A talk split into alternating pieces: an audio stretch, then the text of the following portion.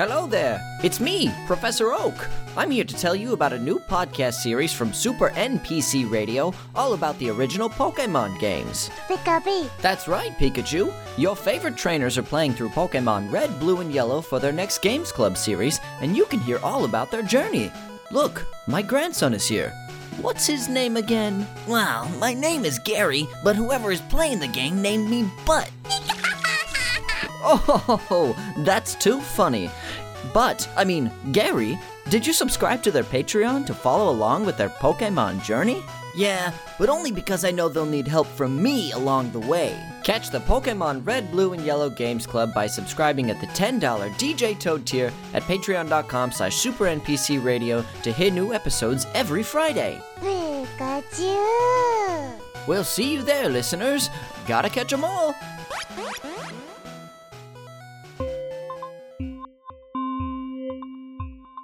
you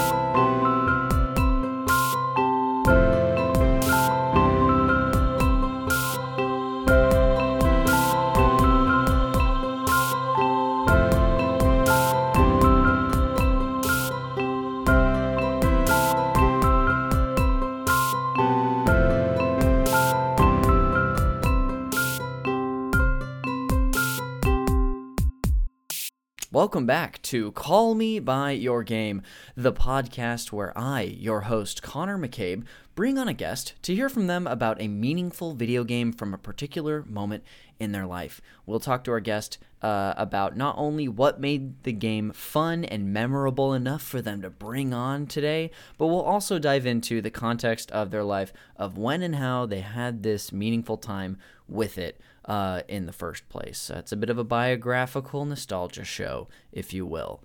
A little bit of housekeeping up top uh, is that I'm going to have link links for anything that we share today, any plugs that we have in the show notes. So if you want to follow us on social media, you can do that on Instagram and Twitter.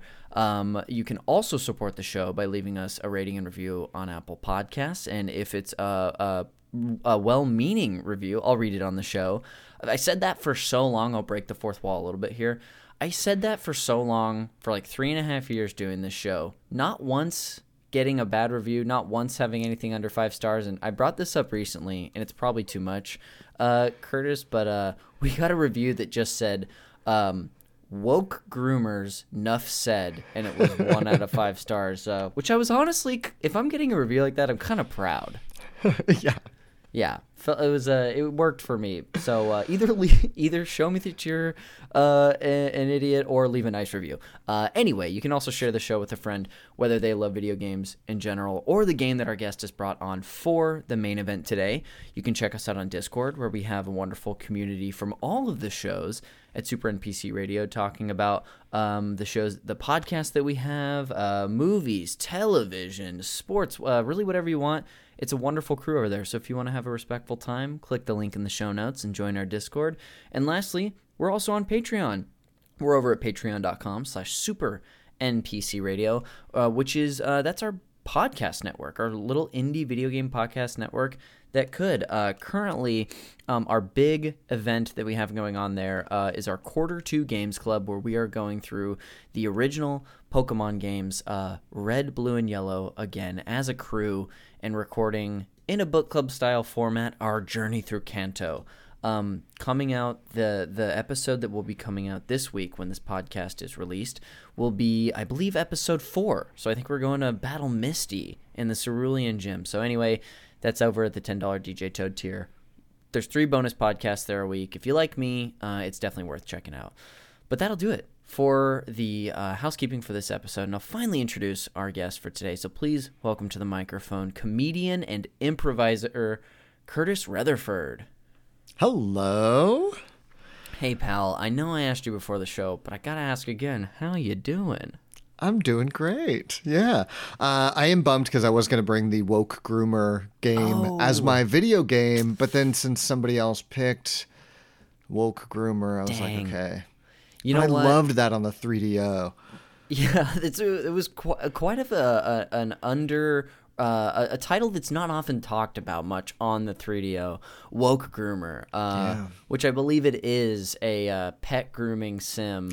Um, but the but the yeah the person's opinions they're they're just constantly sharing, and you just got I think bear the brunt of that cleaning session. Is that what it was? Yeah, it was a dialogue tree, and it was always bear brunt of dialogue or nod, and Yes. that, that was it. But they Yes. just kept grooming. It was so pleasant. Yeah, uh, really looking forward to uh, the remake that has been rumored for Switch for a while. But anyway, uh, Curtis, I'm so glad to have you on the podcast today.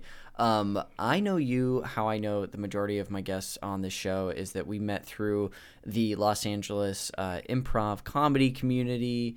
Um, specifically, when we first both, I mean, it feels like somehow yesterday and six years ago at the same time when we both were placed on Herald Night, but I think I had kind of seen you around the scene that like summer or early fall when a lot more New York, uh, uh, the New York uh, people came out to LA and were doing more improv. Um, but uh, but yeah, that's how I like met you. Uh, This is all seems like accurate information so far. Yeah, this seems accurate because it was a very because I moved out to Los Angeles in whatever that was 2019 like in that like late summer fall and just like whatever did jams did like practice things and that and then I feel like it was getting lucky enough to get on Herald Night out here and then yeah just meeting a bunch of a bunch of people there so that feels right Okay, good. Um, I'm I'm glad we're ac- accurately recalling history. Um, but you also like I know that uh, you had done a ton of improv in New York, and I don't know specifically about your history there. So like,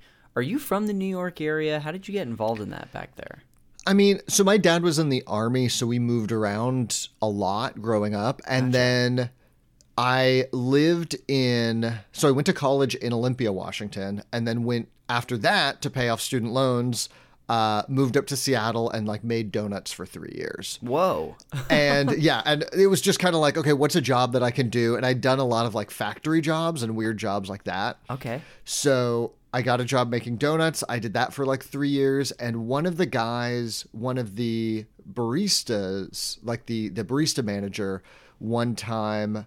I was making donuts during the day. He would like, if there was nobody in the shop, he would just kind of come back and shoot the shit with me. And he was taking short form classes. Oh. And I'd like seen one of his shows, and it was okay. It was short form in Seattle. It was it was weird.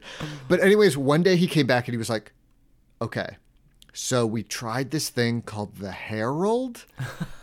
And I'm go. gonna ex- and like and he tried to explain it and also how they do the Herald in Seattle is insane for any improv nerd people here. Hmm. It's like 45 minutes long. There's 12 people on stage. It's weird. But anyways, he like tried to explain this and he was like there's this group called UCB which I knew from their sketch comedy show Oh. that does it in New York. And then me and my girlfriend at the time moved to New York and cuz she got a job with like the teaching fellows and I like hmm. got off the plane, used the last of my money to pay in cash at the training center for a improv class cuz this was like 2006 wow. I think and then like took a 101 in one week and then just kind of kept going and then just kept taking improv classes after that. Wow, that's an incredible journey that I would have never guessed started with making donuts. That's Yeah.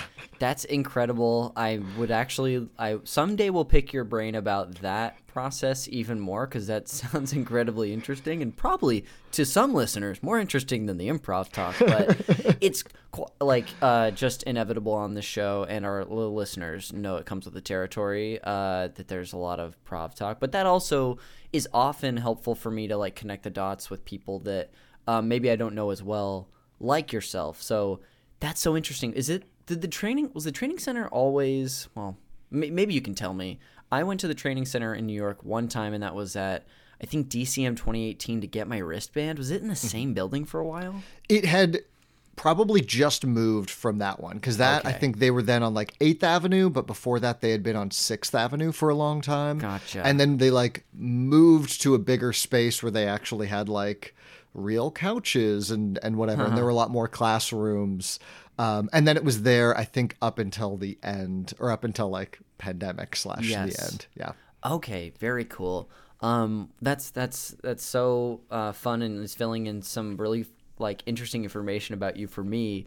Um, but yeah, obviously, I know you out here. You're an incredibly funny and uh, intelligent improviser. Someone who, like, I think one of the last scenes I got to see you do was just like I think Ghost was doing a group game where there was, and this is really in the weeds now, but I'm just gonna get into it. Uh, you were doing a group game that I think was like at a, a play or a performance of some sort, and I just remember your commitment was just like had myself and I think the audience so dialed in. Um, so incredibly funny improviser, great Thank you. comedian. But what do you want to share about yourself that maybe we haven't uh, uh, brought up for the listener yet? Is there anything we should know about you? Anything we should keep our eyes out for?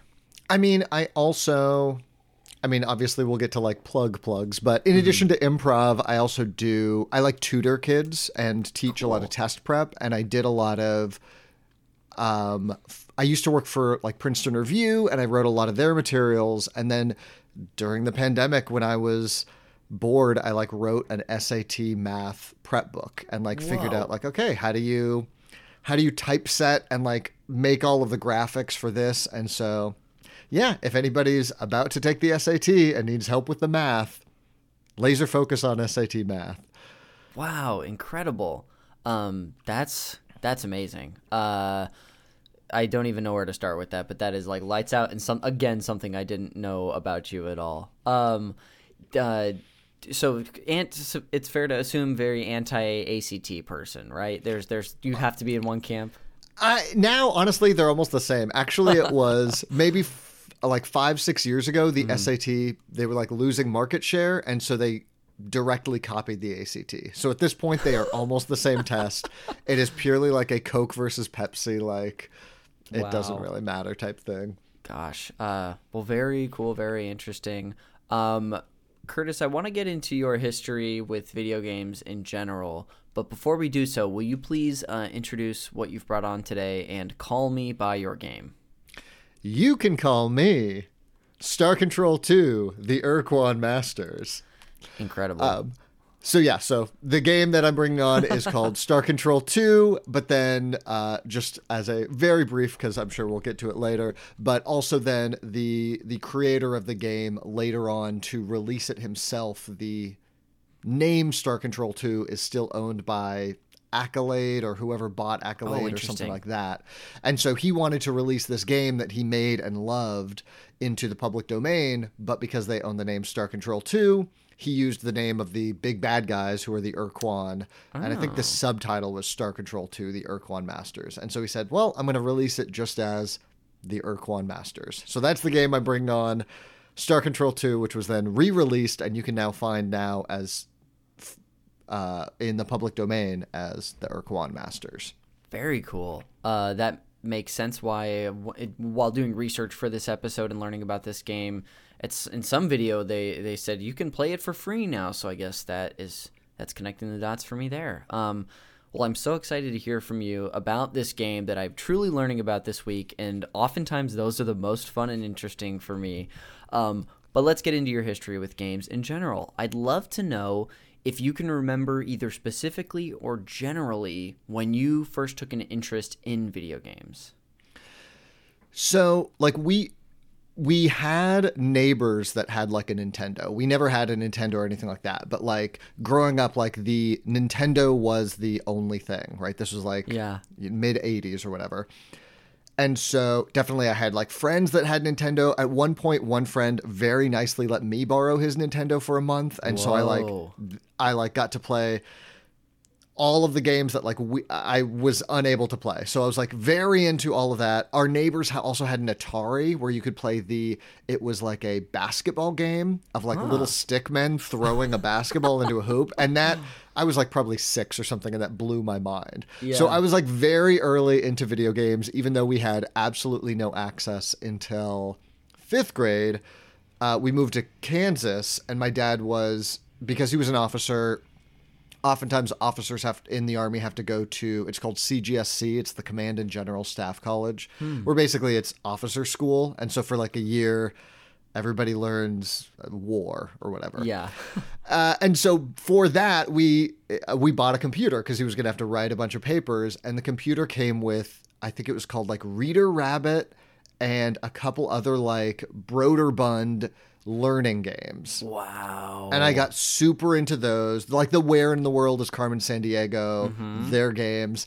But they also had all of these games where it was like walk through this mansion and shy and try to do math problems really quickly to solve the mystery, like that kind of thing. yeah, some great like edutainment. Yes, exactly. Did you ever play? This is this is a little off topic. Um, Go for it. Uh, did you ever play another game by Broderbund called The Logical Journey of the Zoombinis? You familiar with this at all? No. Well, this is a this is a wild game that like we have actually. So there's a version. This is how I connect uh, us to the to the Patreon. We do. I do a version of my show every month called the Co-op series, where uh, just once I think it's the third Tuesday I release more of a panel version of this show on there. And a couple years ago we we did an episode on the logical journey of the Zoombinis. It's it's a problem solving like logic game for for kids, but it does get difficult. Anyway, uh, just was curious if you had played it, and the answer is no. Yeah. But also, I re- there's so many of those games because I know it came with several others that I know by sound and sight, but could not tell you the name. But I'm sure if I sat down, it's like that feeling of like dropping into an old game of like, oh, I know where all the secrets are here. I still remember all that. Yes, there's one like that for me that I believe I played at like a a friend from school's house. Her, I think I mentioned this recently. Her dad had this game on the PC, and then eventually, I think either he gave it to me or we borrowed it. But it was some sort of first person perspective old PC game, maybe even a DOS game, where you were like in a mech. I want to say. Or something like that, flying around, and that's my that's my mystery game by Sight and Sound but I could not tell you what it is. It's a complete mystery. Yeah. Um, so, uh, so you had gotten this computer. That just seems like things took off for you then. Yes. Yeah. Then it was, well, but we still like, I didn't have a lot of games until like maybe sixth grade, seventh grade. Like it was like getting stuff from friends mostly. Like I would definitely buy some. Um, which mostly I would buy like Dungeons and Dragons games because I Mm. was just starting to get into that, and there were a lot of those like first person dungeon crawler type games Yeah. where you would just go one block at a time. like the first person was like w- one step below Wolfenstein 3D, Yes. right? Bard's Tale, like that type of thing. Wow. Did you ever get into like text adventure stuff? Because that seems like a little adjacent to the to those types. Not really. Yeah. I would try some of it, but I was always so bad at the like knowing what to type. And like I took some like programming classes and we'd have like an old like Zenith where like mm. the first like like rogue, I think from the term roguelike and roguelite comes from this game like Rogue, which was I think on a Zenith 800 or something like that. I could be wrong, whatever. But anyways, it had those styles of games and I would always try to play them and it would be like pick up the bottle and it would not know what to do. And you'd have to say wait grasp the glass container. Like knowing the dialogue the like language for those was always so specific that i couldn't f- figure it out and get really into them.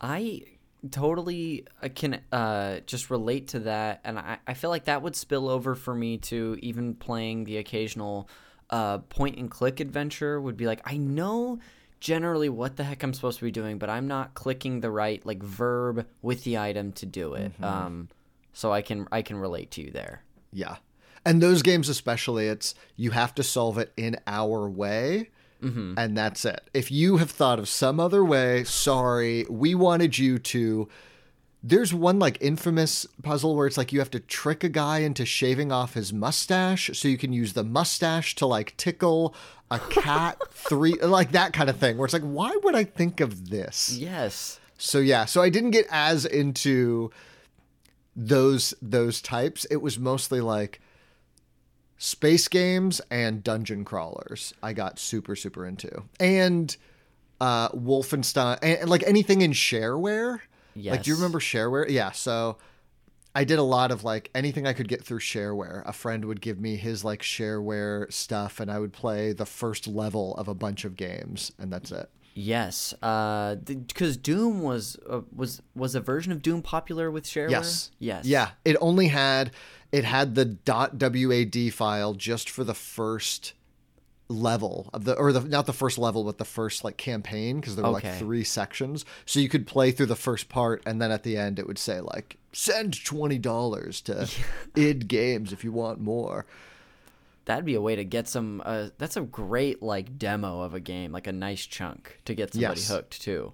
yeah Wow. Were you so you? I mean, you had talked about getting friends from like uh, or games from friends, and for me, sometimes it's the other way around. Um, but um, like, do you remember um, any that you had borrowed that were particularly impactful to you at that time? Um, a lot of them. Let me think. Oh, Privateer I got from a friend, which was mostly so. This is the Wing Commander.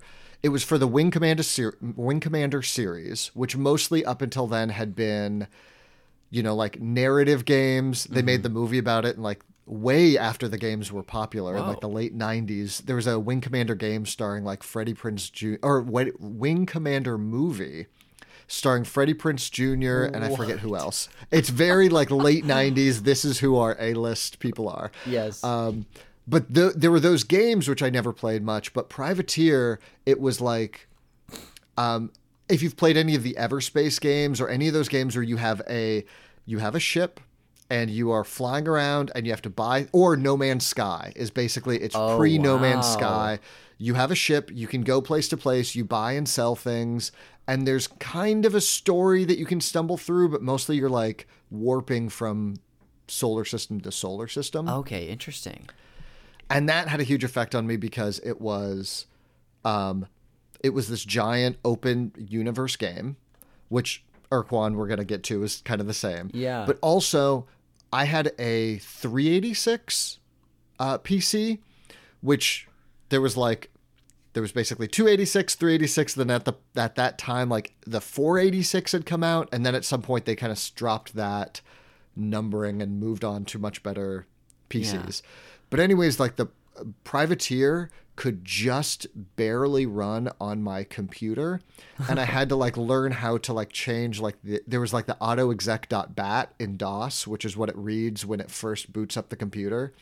And I had to like learn, okay, how do you strip out all of the programs I don't need and make a separate autoexec.bat that when I put in this disk into my A drive, it reads that and says, don't load Windows, don't load this, only load this one sound driver that we need, this one video driver, but also we have to give it extra, like, whatever, extra RAM for that. And because I only had four megabytes of RAM in this at that point this was Yeah. like seventh grade at this point like kind of like not super new computer um just learning all of that like that was kind of like a lot of the beginning of learning how do i adjust this computer to my needs as a gamer that sort of adjusting that you're talking about with a system can even feel like uh like such a challenge in today's age where it's so much more intuitive and laid out for you. Um but i'm like hearing you talk about learning to like program as a kid to make a game work for you. That's incredible.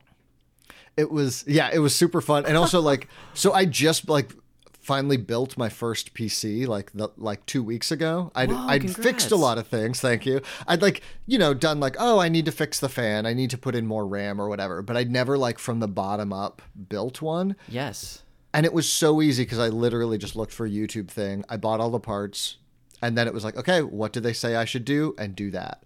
But then of course this was like way way pre any real internet beyond like BBSs and that kind of thing. And so it was a lot of just like, okay, let me change something. Oh, it's not turning on anymore.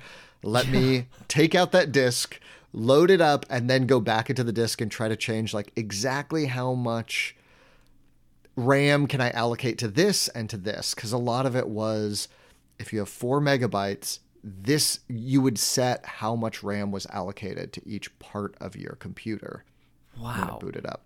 That is absolutely incredible. Um, I I would be remiss if I didn't say that I also built my first PC this year in like late January. Actually, Congrats. thank you. Mutual friend of ours, Teo Yang, like Yeah. was a really helpful guide for me of sending me like a a whole like a website that like helped you choose what you needed parts wise for Yeah. what you're going to be doing and um and then I also did a lot of like YouTube. I was I watched YouTube videos over and over to like try and learn it, and even then, like it all worked out. It went great, but it was like a slow, meticulous process for sure. Yes. Um, but It so- feels like defusing a bomb. Like when I was putting it together, it's like, okay, don't don't screw up these pins. Don't put this in the wrong thing. Like yes. Every little step felt like I was taking like triple the amount of time that you really needed for it just to make sure I didn't screw it up. Uh, but uh, so congrats to us really for being a Yeah. couple of PC builders. Um, so did you remain a? Because I haven't been a PC kid my whole life. I've had like periods. Was that your main form of gaming after that era you were just referring to? pretty much. Like Okay, we cool. got I got a Game Boy when we moved actually to Kansas, only because we would so the army, like when they relocate you, you know, you like move every year, every two years. Mm-hmm. They normally like give you like a lump sum and say basically like get to the new place. This is this is how much you have money to move. And then so to save some of that money, rather than like fly out, we would just drive. We would load up as much as we could in the car and then drive from place to place. So like we drove from like Washington to Kansas and then to Virginia and then back to Colorado Wow. and like but to keep you know like a bored fourth grader uh entertained they got me and my sister a game boy and so uh, that was like my other one was just playing a lot of tetris a lot of super mario land Yes. that kind of thing That's uh that's fantastic. Um man, the Game Boy I've been thinking about the Game Boy a lot as I've you know, you probably heard me talking about Pokemon Red, Blue and Yellow earlier. Uh have a lot of nostalgia for that system for sure. When when did you uh get your first gaming console outside of the Game Boy? outside of that, it wasn't until we lived in Germany. Me and my sister got a Nintendo 64. And that was also like, oh, we are in Germany. There's not a lot that we can get you, really. We were also like staying in pretty cramped quarters. Yes. And so yeah, so my parents got us a Nintendo 64 for Christmas, which was incredible. And we had like we had Wave Race, which the graphics were incredible. The Uh-huh. water, I'm sure that it looks terrible now, but it was like that and then Mario, which um what's the Mario for that? Uh, Mario Super Mar- 64. yes, yes. Right? amazing and Mm-hmm. like just like that was like our first like console console and it was also like the like classic my sister's four years younger than me so Mm-hmm. we would like play through levels she couldn't play any of the water levels she would get very scared like swimming Yeah. down and having the eels come at you she could not do so she would have to leave the room i would play that level like that kind of thing but that was our first like console console where it wasn't either me playing a game by myself on the computer or one of us playing the game boy Yeah, a little more of a shared experience Yeah. uh, there as much as you could. That's that's so great. Uh, and I'm since you were in Germany, I'm just like assuming it had to be the PAL N64. The, No, like- it was because it was on base. They would like it was the American N64. But early on, like to go back to PC building, one of the first we moved halfway through the year, the like school year, and they didn't know what to do with me, so they just like I was the teacher's assistant for like five different teachers for the first half of the year because literally they were like, you moved through the year, we can't just put you in an English class because they're already so working we're on gonna give stuff. you a job. Yes, that was that was literally it. I for part of the day I would go across the uh, street and help the elementary school, help a teacher there, but most of the time I started as the assistant to the one of the gym teachers there, and he like literally took one look at me. I was like a very short, skinny guy, and he was like, "Uh, what can you do?" And I was like, "I don't know." Uh, and then he went, "Okay, hold on, my friend and uh, uh, my friend, the computer guy, is going to help you out." And so he just passed me off to the computer teacher. But anyways, because we were in Germany, I ended up like fixing a lot of the the PCs for the school. Yeah. But the big, the my first like my huge mistake that kept running through my head while I was building this PC was in Germany they use 220 volts, and here you know we use or we use 120 or whatever. And I was fixing one guy's computer, and I didn't realize he had it plugged into a uh, a 110 outlet or whatever, and I like plugged it in. The power supply exploded, and it was like. I then had to like try to explain to the teacher what happened. He was like, "Oh no, it's just you have to switch from there's a there's a little switch in the back of the power supply that you switch because the plugs are different." yes. on one side, but not on the other, right? So the plug that you plug into your power supply, you can easily plug in a US outlet cord into. Anyways, Wow. What that's a whole journey that we could just like d- between that and the donut making it's just like you've given there's so much I want to know more about your life. Um I've had a lot of very weird jobs. It was especially moving around. I like never did the like normal job. So then in college, it was like, okay, I'm just going to work a bunch of factory jobs for four years, especially Yeah. summers and, and stuff like that. That's that's incredible. I, I've got uh, two more questions I want to ask you about your history with gaming, but but it even sounds like we could. This often happens where I have someone who likes games a lot, has been playing them their whole lives. We could talk about this for the whole episode, but um, after you know that period of your life, the the between the N64 era and um and maybe like more recent history, is there another console or system or experience that you want to highlight uh, gaming wise?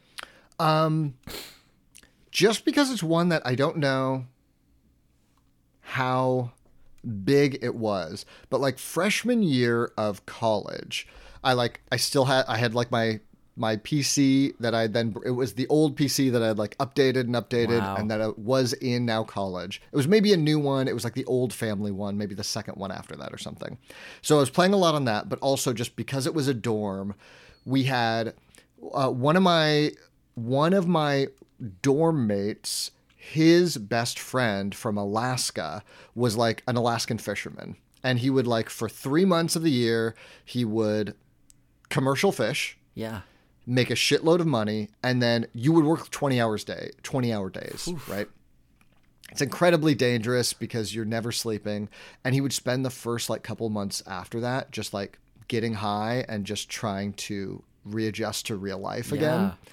but he would like stay with us and so he then became good friends with me and he would stay with us and he would just because you would make $60,000 in 6 months which or like something like that which is a good amount of money now an insane amount of money if you're a 20 year old who in to make in 3 months so he would like buy video game systems and whatever Mountain Dew and pizza all of the time. But he had a Dreamcast. That was a long explanation to explain how we had access to a Dreamcast. No, I'm, I'm glad you gave us those details. Yes. Bec- and the Dreamcast was great because, again, it's console, right? So, like, all four of us could play. Each controller had a little.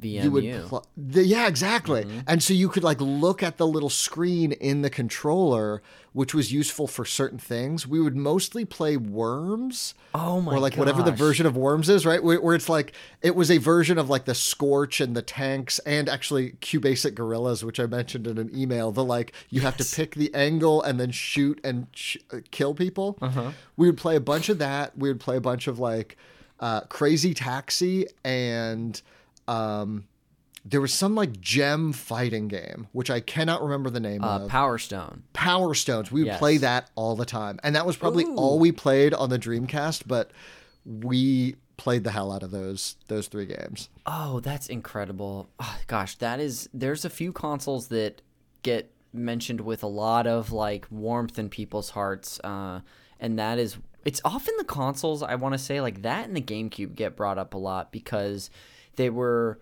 both commercial failures and the Dreamcast so much so that to where that was the final console Sega made, but so many people from like uh, friend groups and generations just adored them because they still had incredible experiences on them. Yeah.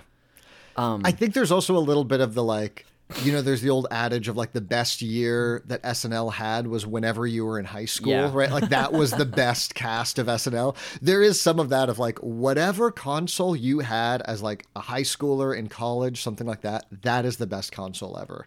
Yes. Yeah. I I know that that is true because of like I'm a big fan of the Zelda series and my favorite Zeldas are the first two I played which were when I was 10. So go figure. Um, yeah. Is that was that N64? What was that? Yes, so I play so my first one, my intro to the series was uh, Ocarina of Time. Um Great intro to have. great i mean for so many reasons i think i think it's really easy to digest like uh, i could d- talk about it forever and then um i played that the same year that Majora's Mask came out, and that game, like I was excited and ready for, and is my personal favorite game of all time at this point in my life. Uh, uh, it's yeah. Anyway, I could talk about this all the Zelda series forever. Um, and yeah, that's same. what- and that's why we did a games club series on it two years ago. Uh, when we released those for free, I, I've got to send you the link to the uh, to the episodes if you ever want to listen to them. Yes. But um, the last question I want to ask you about your history with gaming is: Has there been an experience in uh, or a game in the last few years uh, that you would like to highlight? Oh, um, I mean, obviously, like pandemic wise, I did a lot of my girlfriend and I played a lot of Animal Crossing. We like went hard into Animal Crossing.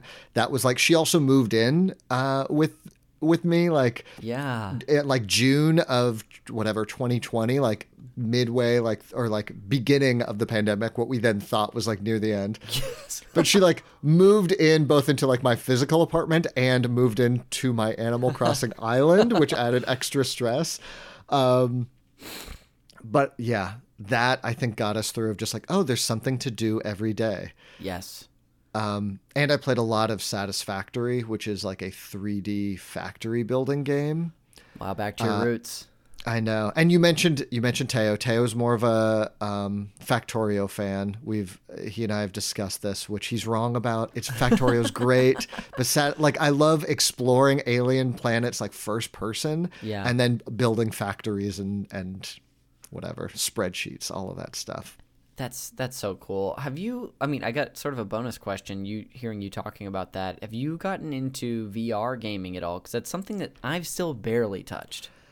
Only a little bit. So like only now my new PC, my new PC could run all of that, but I don't have the uh, the headset. Yeah. I've played a little bit because one of my good friends from college who helped was my who was my Teo for building this. Oh.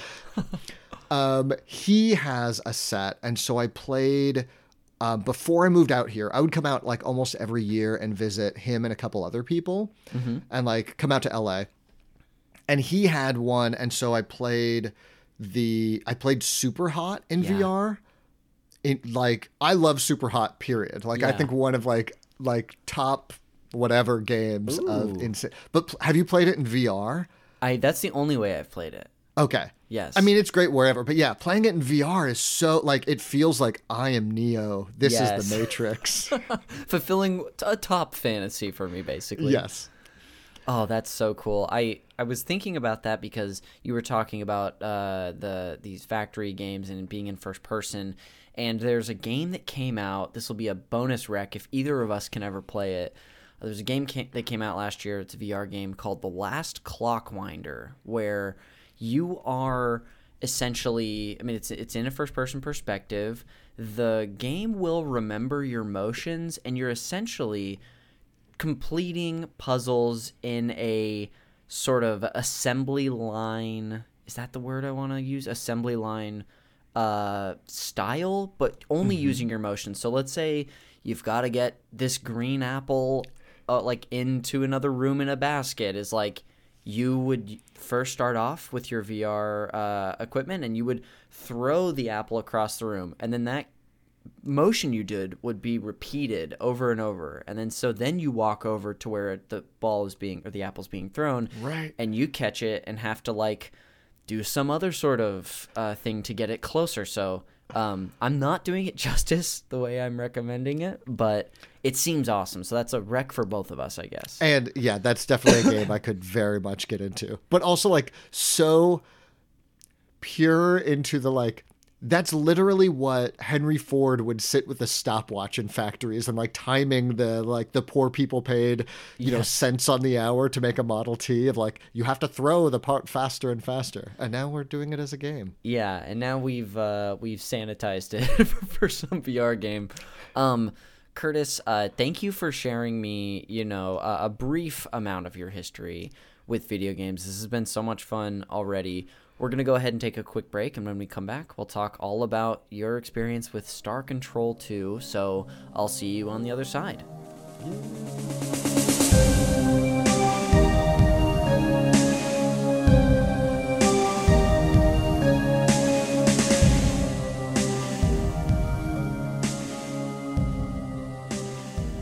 Welcome back to Call Me by Your Game, of course, here with Curtis Retherford to discuss Star Control 2, the Ur-Quan Masters. Curtis, welcome back.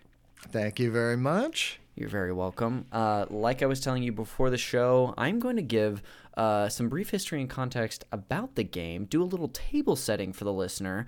Um, but of course, if you want to jump in at any time or add anything on, permission granted. Um, because as I told you, I've just learned about this game since you decided to bring it on, and you probably know a lot more about it. But here I go.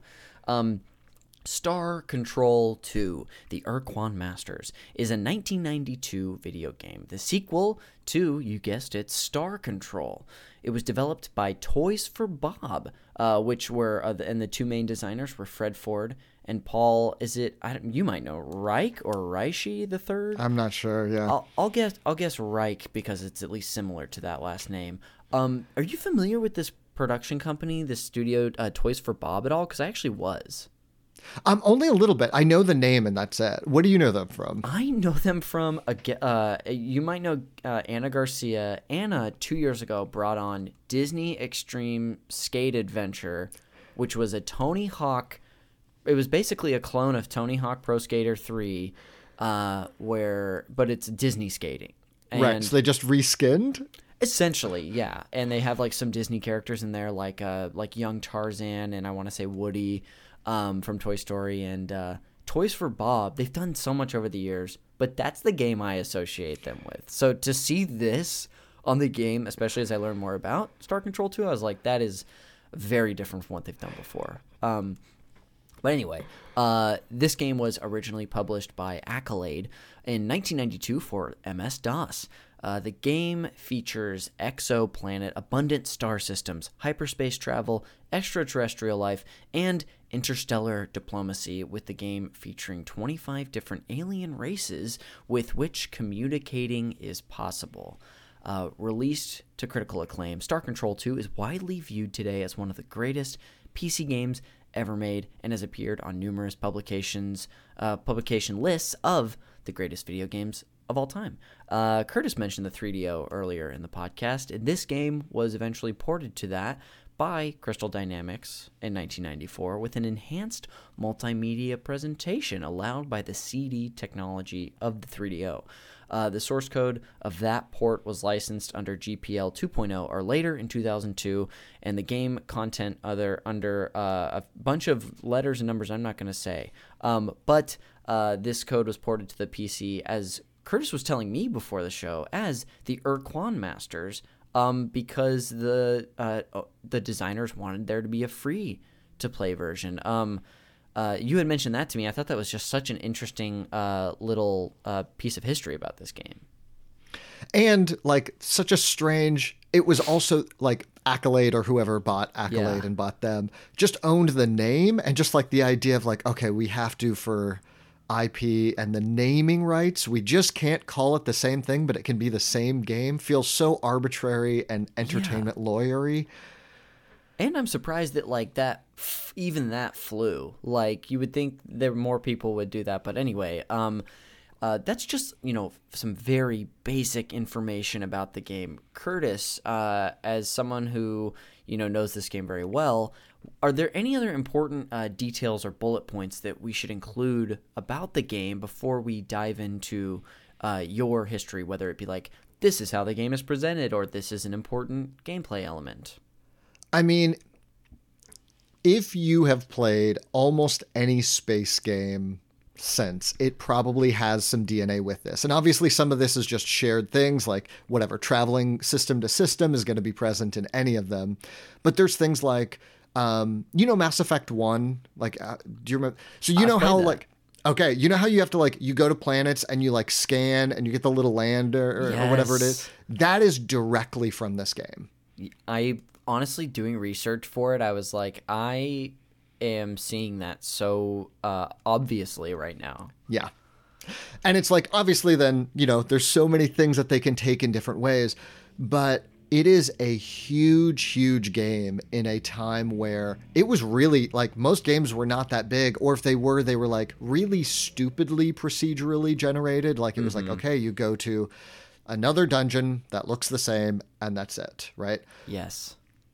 and there is it's like you mentioned you you can interact with the alien races but you affect the reality of it in a way that I haven't seen really in another game since Very right? cool. there's a lot of games where it's like whatever your dialogue matters. If you pick this then this character dies. But if you pick this then 3 scenes later this person dies right? And it definitely affects. But this like the best analog I could give is it if it's like if you were like playing Witcher and like okay you're playing Witcher 3 and you tell one of the characters this and then her kingdom collapses and you can't go there anymore. Wow, such a huge, uh, I guess, uh, scale of effect that could happen in that game. That is that goes beyond um, just like an interpersonal relationship or one character's fate, rather. Yeah. Uh, super impressive for any game, let alone a game from 1992. Um, uh, was there anything else you're like, oh, I got to include this before we dive into your history? Um this is very minor and dumb, but because so I mentioned Wing Commander earlier. Yes. A lot of the like Privateer and Wing Commander games, they were they were like experimenting with um voice with like, oh, you can actually hear the actors Oh. talk and not just dialogue. But the problem is they didn't have down or it they they couldn't spend the time to properly sync the lip movements with mouth. Okay. So if you play any of the old like Wing Commander Privateer games, it's people talking, but they're literally just moving their lips as fast as possible, which I won't be able to do in an audio thing, but it's literally is what it looks like. And then just their dialogue. But in this, they eventually had voice for it, but because it's all alien races and every alien race is like completely different, completely different personality, music, the music is amazing, the drawing, but it's just none of them are really humanoid or very few of them are humanoid. So they completely bypassed all of that by just like, oh, oh this jelly guy is wobbling as he speaks. But you don't care what his voice, what what his, there's no lips, so it doesn't matter. Yeah, no one can reasonably be like, "Oh, well, he he wasn't wobbling the same way when he said that uh enunciated that word that time." Uh Yeah. That's a really uh interesting and cool workaround for for that. I guess if you want to call it a problem, but just that challenge, I guess. Yeah. With uh with the implementation of dialogue in earlier games and even to this day. Um uh okay, great. Well, the first question I want to ask and I don't rem- don't think you previewed this necessarily specifically earlier, which is how did you discover this game? So this was one of the games that a friend gave me. And I know a friend gave it to me because there was we talked about shareware, right? Shareware you could just pass the disc and then oh, we all get to play this game. Um like the Wolfenstein 3D map editor was given to me as shareware and we would just make maps in Wolfenstein for each other and pass that. Wow. But for like actual games, they would normally have the um the like do not copy piracy protection, right? And it was normally especially for a lot of the a lot of the like 3D dungeon crawler type games or the pseudo 3D dungeon crawlers, it would be take the instruction booklet, you would boot up the game, and the game would say, What is the fifth word on the seventh page? Yes. right? And you would have to like look that up. And so me and my friends would like Xerox copy the instruction booklets. And so I remember still like there are some games that I only know of as like, oh, this is I would highlight the words so I could remember what they were. But for Star Control, the the check for that was there was a giant map, hmm. right, of the entire like universe. And they would ask you, what is the star at this coordinate? And so you would have to look at like each coordinate on the map to then start the game.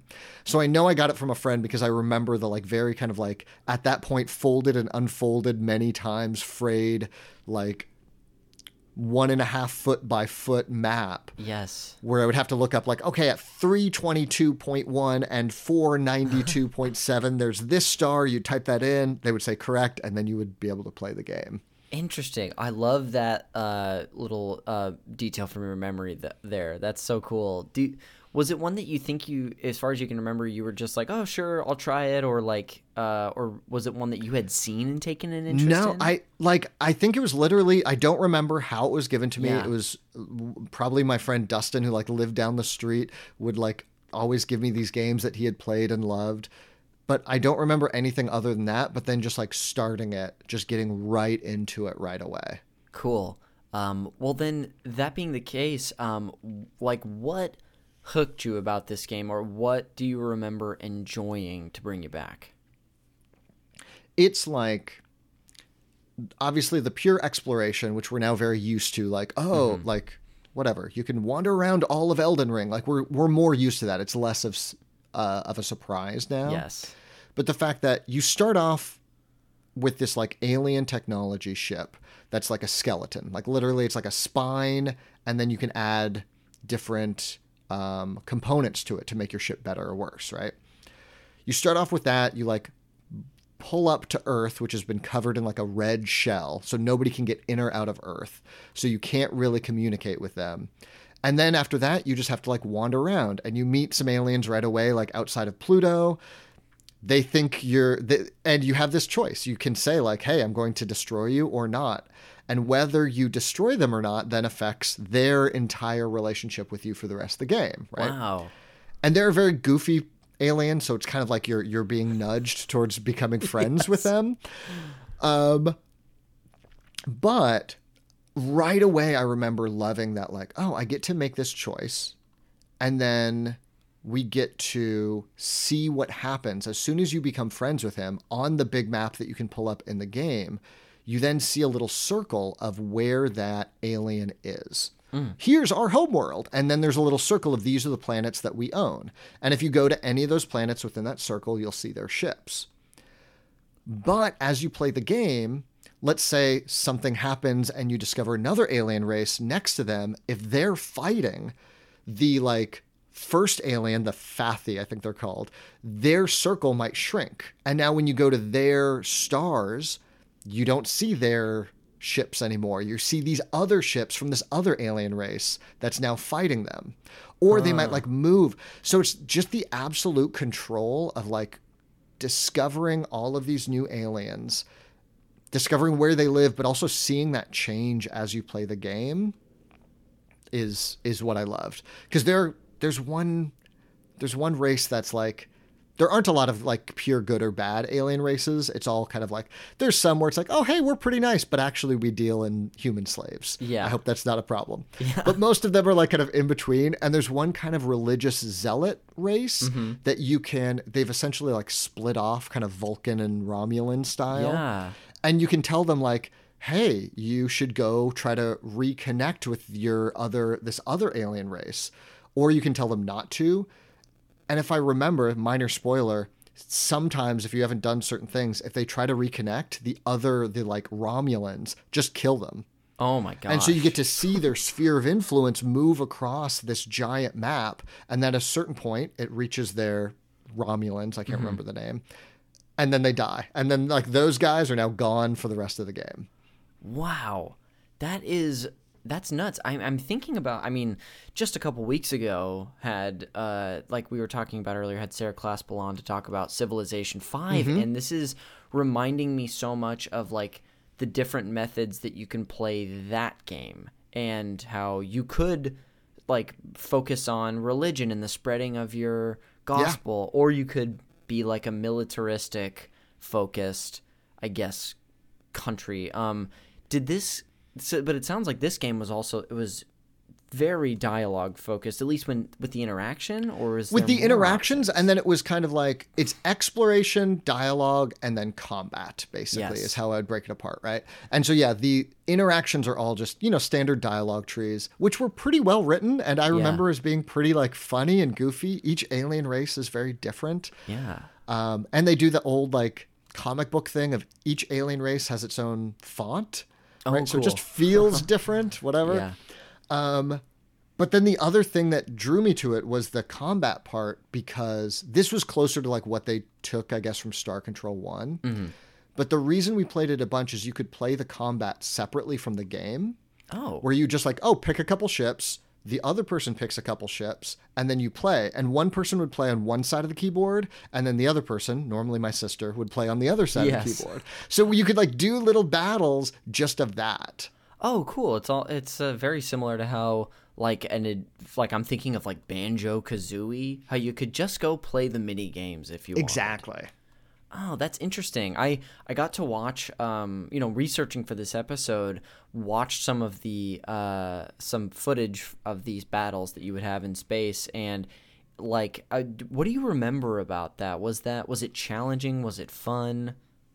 it was every every ship played very differently. Mm-hmm. So whether I was playing like with my sister or my friends or you're playing in the game, you had like your big ship that you could use. Yes. Right. And that was like, but if that dies, it's game over. Mm. Which you can then add to, but it's like bigger, it's probably slower until you upgrade it. But mostly you have like all these different ships, and like the Earth ship, for instance, shoots like little homing missiles. Hmm. Or the aliens that you meet in uh, outside of Pluto, their ship you can just spin instantly, and they shoot. They just like fart out little tiny missiles out the back. Okay. so like every ship completely changes how you would play. yeah. And so, and there was another ship that would just teleport. You just hit the special button and you teleport. So out of these 20 ships, it was very fun because it was a lot of uh, the little bit of the strategy of like they're playing this guy. I know the perfect ship to play against that. Oh, I should play the guy who's just big and just going to tank as hard as possible. Or I need to play the tiny guy who can lay mines or whatever it is or shoot little spikes. Yeah, a bit of rock paper scissors there. Exactly. Yeah, that's you know that's uh not that I need to like cast a judgment or approval on a game, but it's just fun to hear like that a lot of these systems, including the combat you're talking about, have layers to them and a way to interact that make you feel smart of just like Yeah. strategy. Uh, that is really cool. Um, uh, I want to. Uh, did you have like? Do you remember at all having like?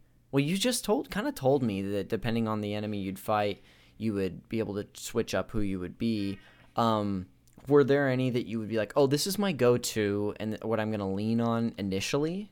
I liked there was one kind of like a little butterfly ship. That was the one that teleported, but it was ah. quick. You could turn fast and you could like shoot pretty quickly. So it was pretty weak, but you could really like you could literally just like run circles around the other ships. Yes. And that's always been like my style. I'm very much even in like first person shooters, I'm like a scout sniper type player much more than a tank or Yeah. whatever.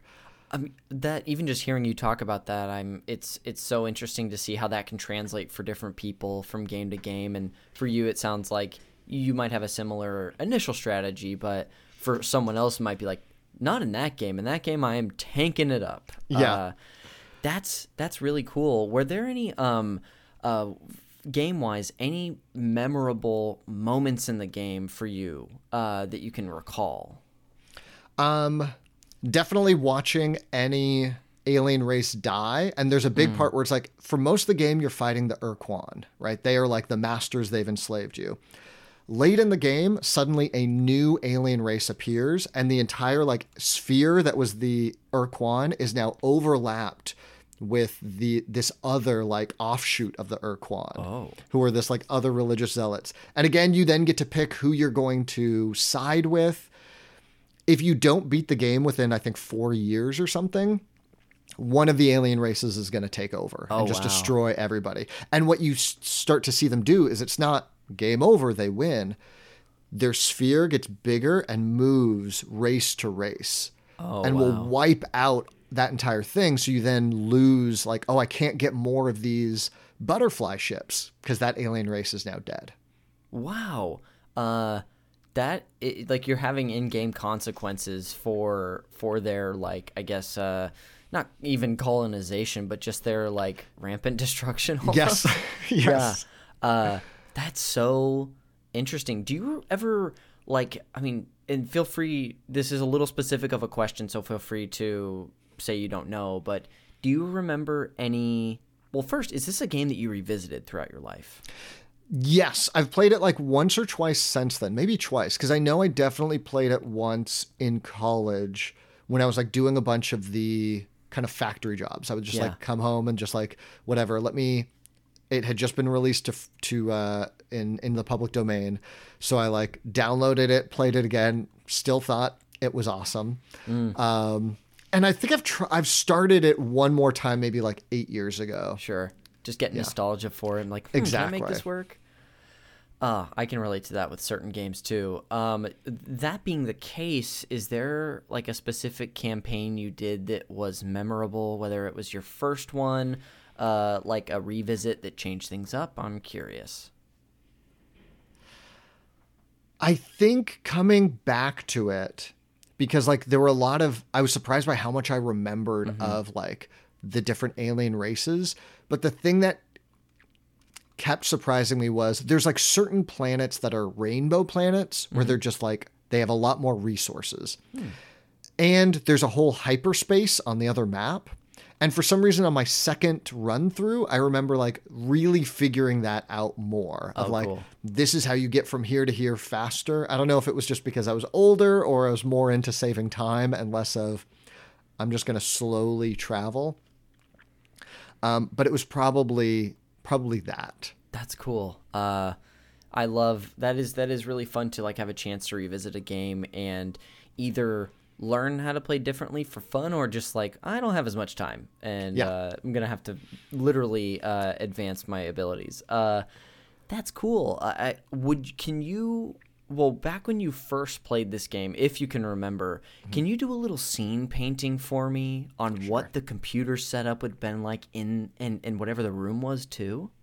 So this was this was in Colorado. So we had a basement. We had just moved to like a new house. We had a basement, and the previous owners had a pool table, which they were like, "We'll sell it to you for a hundred bucks because that's le- you know less than will it would cost us to move it, basically." Yeah. So we had a pool table, which was amazing. Hell yeah. But it was like the basement was the pool table room, and then adjoined was basically the office, which essentially became Curtis's game room, right? Where I would just like sit and you know mess with uh, programming and learning all of this, and then learning this. So it would be I was just sitting in this, and I remember it being wood paneled. I don't know if that's just my memory, Hmm. but it was that style of like semi-finished basement where it's like carpet, wood paneled walls, like yes. that feeling. And then we had the we had a fold out couch next uh, in the pool table room, which is when friends would come over. We would then pull out that into a bed and we would play games either on the PC or if somebody brought over their Nintendo or Super Nintendo at that point, we would then play games on the TV downstairs. That's really cool. Uh, I, I love it, and thank you for for painting that for me. It's hard to beat a basement as a kid. Basements Yeah. were why a, one of my best friends had a basement where uh, it, all, they also had their computer set up down there, and it's it was just very memorable. Um, uh, so that being the case, you know, now that we're back in this time period, is there anything broad or specific that you remember about your life that is that's notable? Whether it's like, oh, I was in this grade doing this, or this thing happened.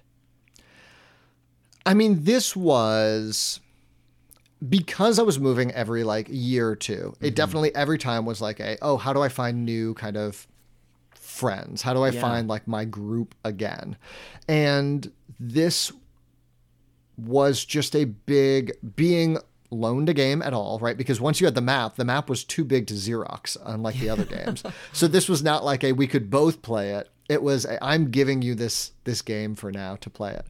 And that kind of trust meant a lot to me early on, like making a new friend. Um, but other than that, this was mostly this was also my my Christian year. Yeah. basically You because it was one- Colorado one Springs. year. The one single year. Oh, it was Colorado Springs. Okay. Yes, Yeah, exactly. And this was like maybe 96, Mm-hmm. 95, 96 or something like that.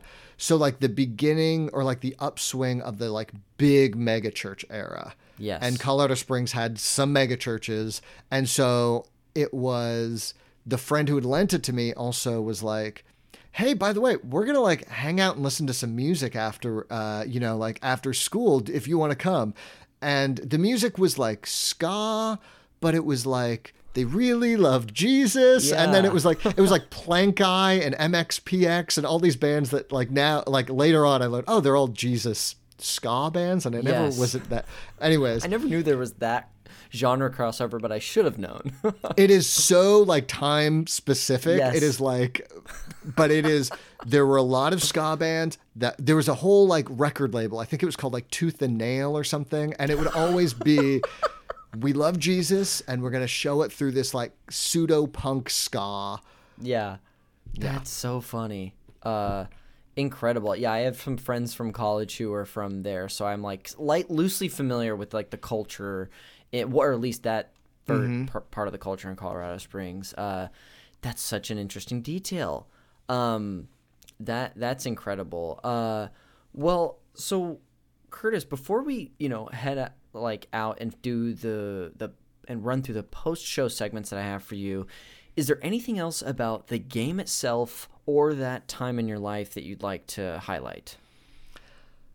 Um, I'm gonna say for the game, Yeah. it has one one thing that I'm remembering now. So when you are in hyperspace, when you're like going, you can see the enemy ships come after you, right? But they're just little circles. And you spend a lot of the game like rushing through and then you'll see enemy ships and that little like enemy little circle and just being mm-hmm. scared of a little circle coming after you. I feel like transferred into a lot of other games. Like it's the same like uh, what was it? Whatever the when Final Fantasy moved beyond just random encounters and you would see the guys coming after you, that kind of thing. That like built in my fear of the like, oh, you have to run as far as fast as possible and trying to like evade Vampire Survivor style as many guys as you can. Very specific to the game, but just like a very quick like memory that I had Yeah. of oh no, this little circle's coming after me, and I know because of where I am, that's a Kilrathi whatever. Mm-hmm. That kind of thing. As far as the time, it was mostly, oh yeah, I'm learning how to play games and I'm making little friends. And then coming back to it when I was in college, it was a lot of holy crap, I've been folding boxes for 10 hours straight. I need to just not think for a while and just like go to this other world. Yeah, maybe a place of comfort. Yes. Yeah. uh, at least nostalgia. Um, that's so cool. Well, um, Curtis, before we do get to those uh, post-show segments, um, would you mind putting a bow on whatever place this game held for you in your life? this game was the like I would say this game was the transition into like big games for me. Like I played a lot of games before, but this was like the first game where it's like, oh, you could replay it from the beginning to the end and have a different experience than what you did before, right? Like I played Super Mario Land over and over again where you'd get to like whatever they called the new game plus, but it was the same game every time, right? You're just doing it faster and and this was the beginning of like, oh, you can experience a different narrative path through this game when you replay it, which obviously is like one of the things I love about video games, right? Yeah. Like you come back and sometimes it's the same, but sometimes like you you play through Majora's Mask a little bit differently and it means different things how you experience it. Yeah. Totally. Well, thank you so much for bringing on Star Control 2 to talk about today. Uh, for many reasons, but selfishly, I love learning about games that I didn't know existed, and now I'm blown away at like the scope of this one. So, uh, this was so fun to hear from you. Um, I'll lead us in to our first post show segment, the Fact Me by Your Game segment. And this is just where I share fun facts with my guest about the game. Uh, this um, the, these two facts I have are coming from a video by a YouTube channel called Ars Technica, uh, and I'll send this to you later because it's uh, there's much more that I didn't pull from it, which is an incredible sort of look into what it was like designing the first game and this one with those two creators that I referred to. Either I believe it was Paul and Fred. Um, the first fact of the two that I have for you, I have titled "Planetary Glow Up." Now, in 1991, um, I- guess scientifically, there were no scientifically proven exoplanets, but the game's designers had uh, scientifically based guesses on what they thought these could look like and what elements they could be made of. Um, so I guess using their limited uh, scientific knowledge, I'm going to say scientific a thousand times in this fact. um, uh, you don't. Sometimes I don't realize it till I'm reading what I've typed on the page. Uh, But uh, Paul was able to estimate what they would look like. The problem was he and Fred felt the results were too boring for the game. Um, I think in the video they give examples of there were too many of these uh, these procedurally generated planets that were based on scientific fact that were just like heaps of ice or masses of gas and not really planets you could exactly explore that would be interesting. So I guess that they sort of did their best to thread the middle of the road between realism and entertainment for that. Um, which I just find interesting. I don't know if any planet you talked about the rainbow planets. uh, yeah, there's different.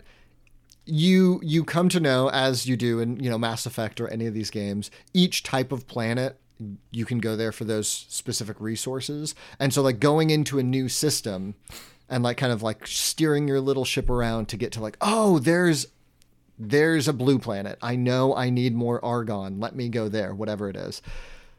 But that's purely just like video game. Oh, I now know X equals Y. I must go for that. Yes, uh, I can very much relate to that. Playing the first Mass Effect a couple years ago on the uh, like the remastered or whatever. But uh, anyway, the second fact I have for you, I have titled "Keyboard Lockouts." Uh, now, you actually kind of or gave us some information that's going to feel relevant to this earlier, talking about playing with your sister on the keyboard, doing the two-player mode, um, with each of you using the same keyboard. Now. The controls for Star Control were assigned entirely to a keyboard and came with an unforeseen issue when translated to PC systems. It wasn't until outsiders were testing the game out on different machines that the designers discovered that certain keys would be locked out from use when others were pressed. Now, this occurred on specific keyboards because of the hardware based technology at the time, which I would have never guessed this was the case. But basically, when pressing certain keys, others would not be able to register an input for whatever oh. reason. I don't know if they were like, like I don't know, the WASD keys are on the same board as Q, and therefore you can only Right. press two. I don't know, but something along those lines.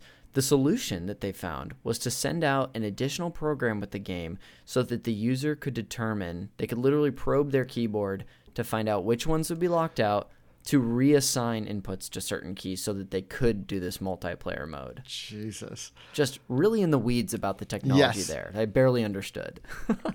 I mean, because there is a big thing, like from doing like a bunch of like programming, especially Yeah. at that time. The the weird thing with keys is they don't actually remember when you're pre- holding down a key. Oh. Like normally it just sends two flags. There's a key down and a key up. Hmm. And so sometimes with certain keyboards, or especially this happens, whatever system you're programming in, if the if you don't notice that key up, then it still thinks you're doing key down, right? Which is why I'm sure you've had the problem you're like playing a game or something and like you press forward and then you stop pressing forward, but your guy keeps moving oh, and you cycle through all the menus. And it's just like it missed that key down or joystick down type thing. Absolutely. But that's so weird that it's like so specific to where it was on the keyboard Yeah. that it couldn't even register those. So interesting and i think like apparently that's not as much of an issue anymore because things are more software based the way that a keyboard's communicating with the machine but i couldn't tell you for sure. Uh, anyway um, that'll do it for the Fact Me by Your Game segment and i'll lead us into the final one of the show the game recommendations now Curtis. Yes. Uh, this segment is my one forced tie-in to the movie Call Me by Your Name, which this show shares nearly shares identically a title to, where I'm going to treat Star Control 2 as your passionate summer, uh, unforgettable Italian uh, fling, and I'm, but of course, like in the movie, that is that fling is not going to work out. It's not going to be long term. So I'm going to try to recommend you a couple new flings in order to help you get over that. Um, Thank you. you're so welcome. I'm a really selfless person. Um, and each of these uh, recommendations will have something in common with your original fling because I find familiarity goes a long way. So, um, I've got three for you today. The first of which is if you've already, you actually mentioned this game today, but if you want more sexiness and a party focus for your space exploration sim, I'll recommend any of the Mass Effect games. You take your pick, pal. Have you played the uh, whole series, by the way? I played one and two, and I think I, I don't know if I finished three or I stopped three because I I I definitely did not get to the ending that everybody hated in three. Sure, I've heard about that. But I do remember because there was enough of a gap that I remember playing one and then bringing my character, who was loosely based on on uh, Jean Luc Picard, which just meant that he was bald, but still had like the same like buff body that he always has, Yeah. and then brought him through two, and I think I started three but didn't finish. That's so cool. I, I, I we've already talked about it a little bit, but I played the first one a couple years ago when it came out. Um, the the remastered trilogy. Uh, loved it, and I've just been kind of like biding my time for. I'm saving two for a rainy day because I also know Sure. two is what I've heard from most people is like the real deal. Yeah. Um. So uh, anyway, Mass Effect will be your first recommendation. Your second it.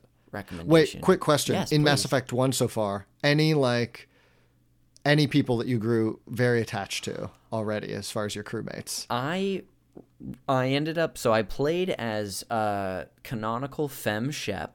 Didn't adjust a single uh thing about about Shepard.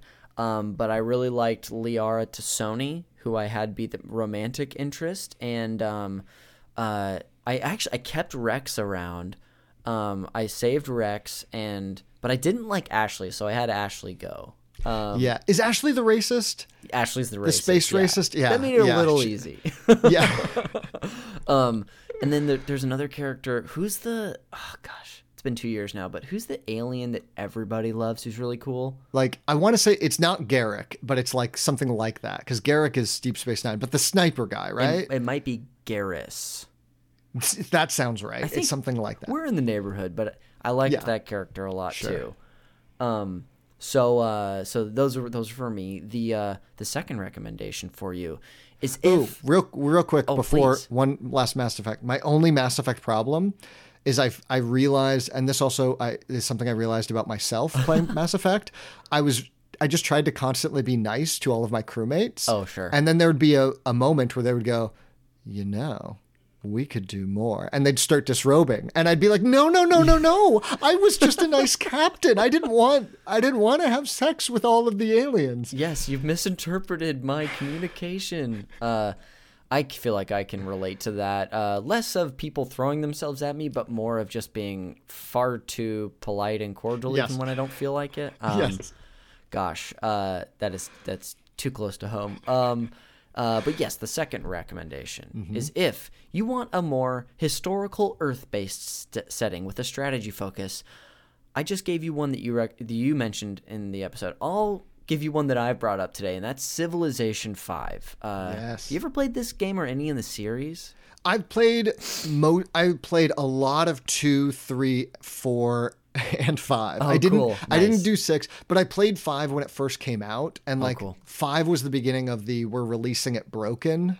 Yeah. Right? Like so I played it. I loved the hex um tiles, but it wasn't there yet. And I know like in the six months after it got much, much better. But it was good. It was just like, oh, I can see what this is gonna become. Yeah, just needed that uh, that patch. Uh, that very cool. And um, your final recommendation is if you like your space space exploration, you need that. You need a space element, and you need to have a threat of an alien race like the Ur-Quan Masters coming for your characters.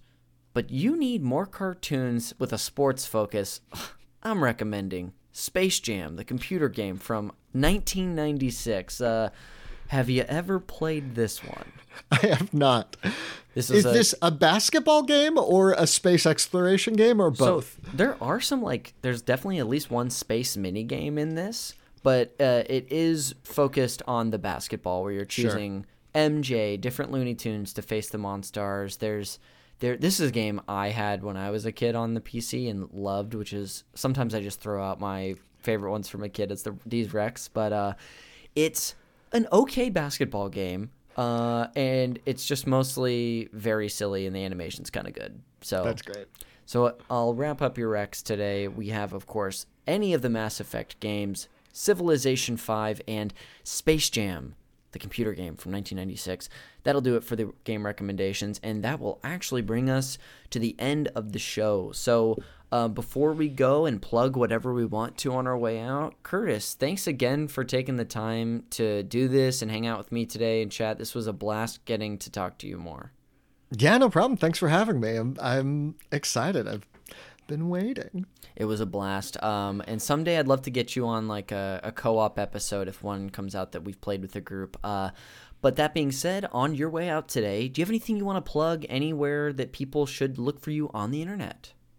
Um, on the internet, I'm most places as actually Curtis on whatever social media still remains alive and not corrupted by the influence of capital. um, you can also find me at curtisretherford.com, uh, R E T H E R F O R D.com.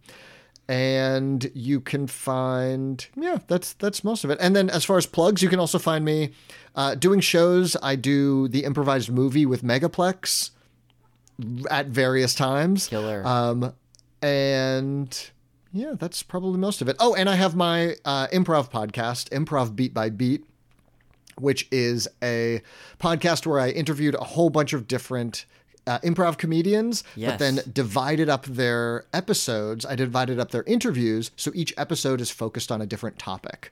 Um, cool. A friend of mine, uh, Billy DeClerc, calls it uh, like an improv textbook, which I think is a good explanation. If you want to get better at game or about uh, how to do a musical or how to do that. It's like each episode is a bunch of people talking about a topic rather than one person talking about these are the seven teams I was on or whatever. Interesting. That's so cool. I don't think it was you, but it could have would have made sense if it was. But someone brought this podcast up to me recently. Um, so it's been in the air, uh, and I'm, I'm and so it's perfect that you're on today. I'll put a link to that and your socials and, and your website and everything in the show notes as well. Um, but I'll go ahead and close this out with some plugs of my own. Great. Um, the cover art for Call Me By Your Game is done by Glenn J. You can find him and his other great work on Instagram at Glenn with two N's dot J A Y. The show is produced, edited, and the music is by Jeremy Schmidt. You can give him a tip of your cap by listening to his podcast, Video Games, a Comedy Show, which is also part of our network here at Super NPC Radio. You can follow me on social media at Conner underscore McCabe. Uh, I stream video games on Twitch at twitch.tv slash conziscool69. It's been a couple weeks though, so uh, I hope to get back to it soon. Uh, it's really hard to keep a schedule there. Um, and then lastly, of course, you can check us out on Patreon. Uh, again, patreon.com slash super NPC radio, where if you subscribe at the $10 DJ Toad tier, you get three bonus video game podcasts per week. Uh, I've already highlighted the Pokemon uh, uh, Red, Blue, and Yellow Games Club, which we're doing every Friday. And if you like that series, um, we have a free preview that will be the previous post in this podcast feed. So if you want to listen to the beginning of our journey and see if that's something you would like to come along for, uh, just listen to the previous episode after this. But that'll do it for the housekeeping uh, and, the, and all the plugs I have.